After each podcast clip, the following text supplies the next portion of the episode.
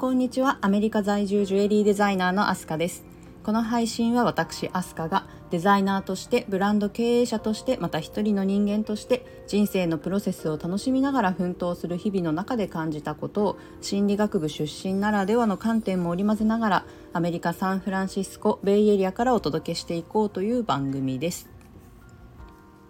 え今日はですね最近ありがたいことにあの私がなぜジュエリーブランドを立ち上げたのかという理由とかをですね聞かれることが増えてきたのでえここでちょっと改めて改めてというかここでは初めてなんですけれどもあのなぜジュエリーブランドを立ち上げるに至ったかという背景についてですねあの10年以上ジュエリー業界にいて感じていた思いなどをちょっと話してみたいかなと思っています。えー、まず私自身のプロフィールは、えー、現在ジュエリーブランド 3x7 ジュエリーの代表経営をしております、えー、サンフランシスコのジュエリー店で販売を経験した後に、えゼネラルマネージャーとして仕入れ企画販売促進広報などのディレクションを担当していました。で、え10年勤めた後に独立。サステナビリティに焦点を当て美しく高品質で良心的なジュエリーによって、えー、社会問題に取り組むという自身のビジョンに従ってですね、えー、アメリカ・サンフランシスコを拠点にエシカルファインジュエリーブランドを設立しました、えー、デザイナーとしてだけではなくジュエリーコンサルティングも行っています。出産を機に独立を決意したわけなんですけれども、まあ、それ以前から自分のジュエリーブランドを設立したいという思いがあって、えー、まあそれに向けて準備をしていく中でえ今勤めているところをじゃあいつどのタイミングで辞めようかと、まあ、ちょっと悩みながら過ごしていたわけなんですけれども、まあ、その出産のタイミングで世の中がパンデミックに突入したんですね。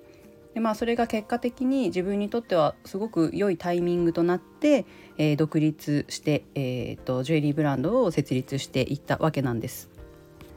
でえー、自分のジュエリーブランドを立ち上げたいと、えー、思ったその背景にある思いというものがあるんですけれどもえー、人の心も輝く関わる全てが笑顔につながるジュエリーを届けたいという思いがあったんですね。えー、新たに購入するなら見た目も気分もいいもの、えー、環境やコミュニティに配慮したものであったらいいなとの思いで、えー、社会問題の解決の一端を担うような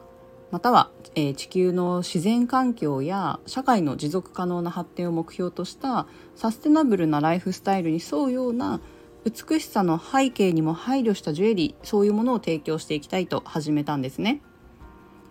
でまあその10年以上ジュエリー業界にいて感じた思いというものが、えー、立ち上げるに至った背景にあります。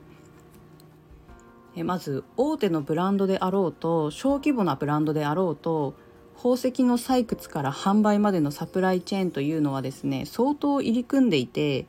とても複雑な経路を経ているんですね。でそのため金やダイヤモンドというのがお店のショーケースにたどり着く頃には、えー、その原産地がどこかとかそしてそれは環境汚染や人権侵害を引き起こしたものかどうかというのも分からなくなっている状態なんですね。でそういう現状を目の当たりにしてきました。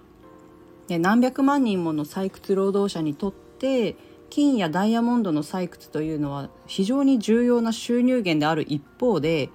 えー、労働環境というのは非常に過酷なんですね。低賃金や無償の労働命の危険がある鉱山での児童労働があったりとかまたは負傷したり死亡する事故というのも頻繁に起こっているんです。で水路や土壌は鉱山採掘に使用する化学物質によって汚染されていてあの地域に住む人々の健康や生活を脅かしてきました。で紛争中とかですと反政府組織がダイヤモンド鉱山を武力で占拠。そして子どもから大人まで地域住民が劣悪な環境の中で強制労働を強いられて、えー、生産されたダイヤモンドというのは武器調達の資金源とされるなどしています。でこの問題解決のために採択された国際認証制度というのもあるんですけれども、まあ、それも完璧なものではないんですよね。今でも多くの課題を抱えていることも事実です。まあ、実際には一般の消費者には知らされないジュエリーの裏側であって、えー、商品を買うことで知らずして環境問題や社会問題の悪化に加担してしまう恐れがあるというわけです。でジュエリーというのは本来思いをつなぐものであったりとかお守りとしてまたは気分を上げるものであったりとか人の深い思いが反映されているものだと思うんですね。そして何よりも宝石？宝石とかは自然からの恵みとしての神秘的な美しさに心を打たれて感動するとかですねあのまさにジュエリーというのは人間的な心の動きに働きかけるものなんですよね。まあ、そういう心の豊かさとか人の思いをつないでいく手助けをしてくれるジュエリーの背景にですね貧困問題とか環境問題、えー、児童労働強制労働とかによる、まあ、人的被害があってはならないのではないかと。で最終的に完成されたジュエリーを手にする人には笑顔があってもジュエリーの素材の生産者たちその裏側には悲しい顔があるんですよね。でその事実を知った時に何とも言葉では言い表せない複雑な思いに駆られて、えー、いても立ってもいられなくなりました。で美しいジュエリーの背景にも配慮、えー、多角的な視点から見て環境問題や社会問題などのえ解決に貢献できる素材や仕組みを用いたジュエリーを提供。そしてサステナブルな社会の実現へのサポートを目指す、えそこに使命感を感じた瞬間が確かにあったんですよね。今でもその瞬間をはっきり覚えています、えジュエリーは見た目も中身も美しい楽しいものであるべき。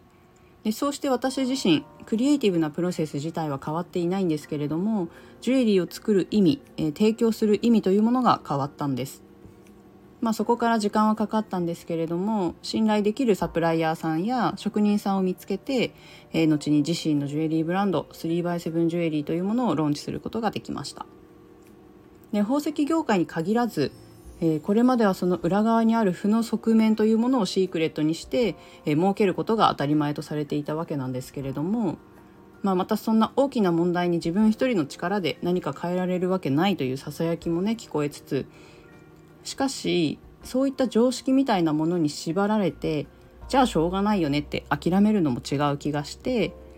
えー、人間は微力だけど無力じゃないだから無駄ではないというねあのどこかで耳にした言葉を胸に、えー、まずは自分が変わることでその微力な行動が積み重なって、えー、結果的に世の中がちょっとでも変われたらいいなと。まあ、そもそもサステナビリティというものにも明確な正解があるわけではないですしまあ、なので私自身も完璧な答えを目指そうとせずに自分にできることからやっていこうと思ったんですそして未来につなげていけるようにそもそも私がなぜ国際社会問題に目が向いたのかというきっかけとか、まあ、そういったものもあるんですけれどもそれについてはまた今度ゆっくり話してみたいと思います。えー、本日も最後まで聞いてくださりありがとうございました。アメリカ・サンフランシスコ・ベイエリアからお届けしました。